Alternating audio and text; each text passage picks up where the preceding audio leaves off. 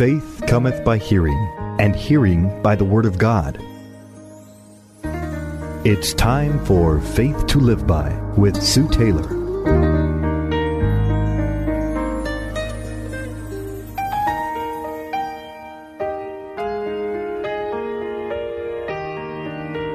Thank you for joining me today on Faith to Live By.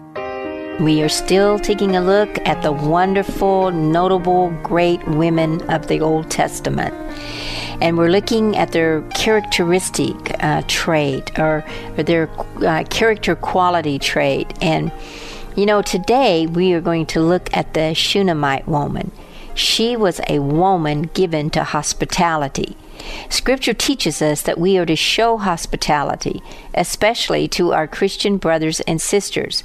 In fact, Romans chapter 12, when Paul is speaking about Christian conduct, he tells us in verse 13 contribute to the needs of God's people, sharing in the necessities of the saints, and pursue the practice of hospitality.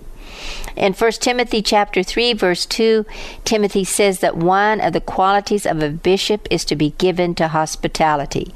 And then Peter in 1 Peter chapter 4 uh, takes shows hospitality. It actually takes hospitality one step further in the Christian faith. I'm going to read this to you from the Amplified Version. It says, Practice hospitality to one another which means those of the household of faith. Be hospitable, be a lover of strangers with brotherly affection for the unknown guests, the foreigners, the poor, and in each instance do it ungrudgingly, cordially, and graciously without complaining, but as representing Christ. We are not only to show hospitality, but we are to show it and give it without grudging. The Bible also tells us to entertain strangers, for some thereby have entertained angels unaware.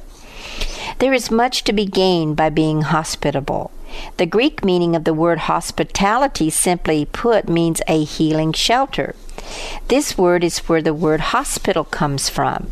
We are to let our home be a healing shelter for those who God chooses to bring our way.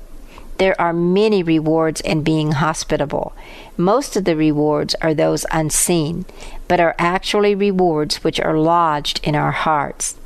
When we read the story of the Shunammite woman in 2 Kings chapter 4, it is a beautiful story of a woman who was submissive not only to God, but to her husband and men of God. I want to say that the word submission is not used very much today in our liberal thinking world, but I believe with all my heart it is the bedrock of our faith in Christ as women.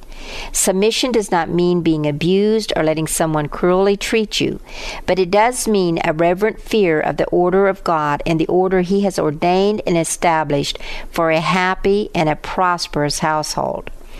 That was just a side note, but it is worthy to note here in this story of a hospitable woman that she consulted her husband first before she had the room built for the man of God. It says, And she said to her husband, Behold, now, I perceive that this is a holy man of God, speaking of Elisha, who passes by continually. Let us make a small chamber on the housetop, and put there for him a bed, a table, a chair, and a lamp. And then, whenever he comes to us, he can go up the outside stairs and rest here.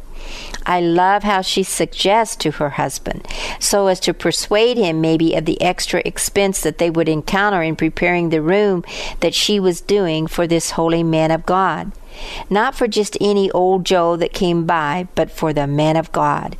In this, she suggested that doing kindness to a holy man, they would be doing it as unto God, and therefore any recompense they would receive would come from God Himself.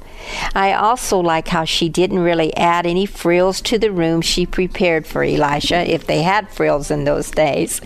But the holy man of God, she just put in a table, a bed, a stool, and a candlestick, a place where he could rest and commune with his God.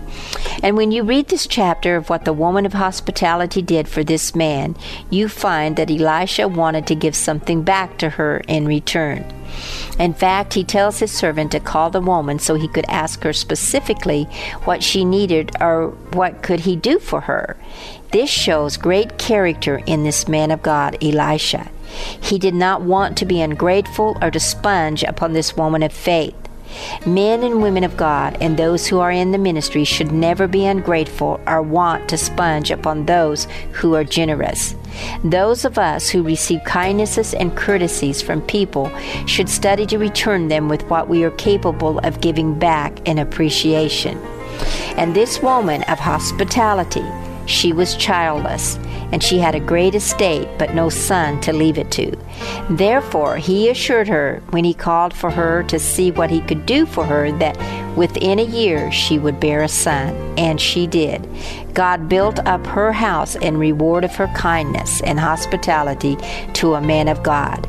May God grant us a spirit of hospitality, a giving spirit, without complaining, without grudging, and with a grateful heart. You've been listening to Faith to Live By with Sue Taylor. If you would like to write with your comments or to request a copy of this program for an $8 donation, write Sue Taylor, 10827 Highway 86 East, Neosho, Missouri 64850. Sue Taylor is a member of the KNEO team and a keynote speaker at several church and women's events throughout the four state area. To book Sue for your next event, contact Sky High Radio at 417 451 5636. Are you walking in everything God has for you? Hi, I'm Pastor Gary Culp, and I'd like to invite you to check out the Exceedingly Abundant Ministries podcast, available from the Sky High Podcast Network. This 30 minute weekly Bible study will give you time to grow spiritually and get to know God and His Word on a deeper level. God has more in store for you than you ever realized. Listen to Exceedingly Abundant Ministries today and learn about how God can do more with your life than you ever imagined.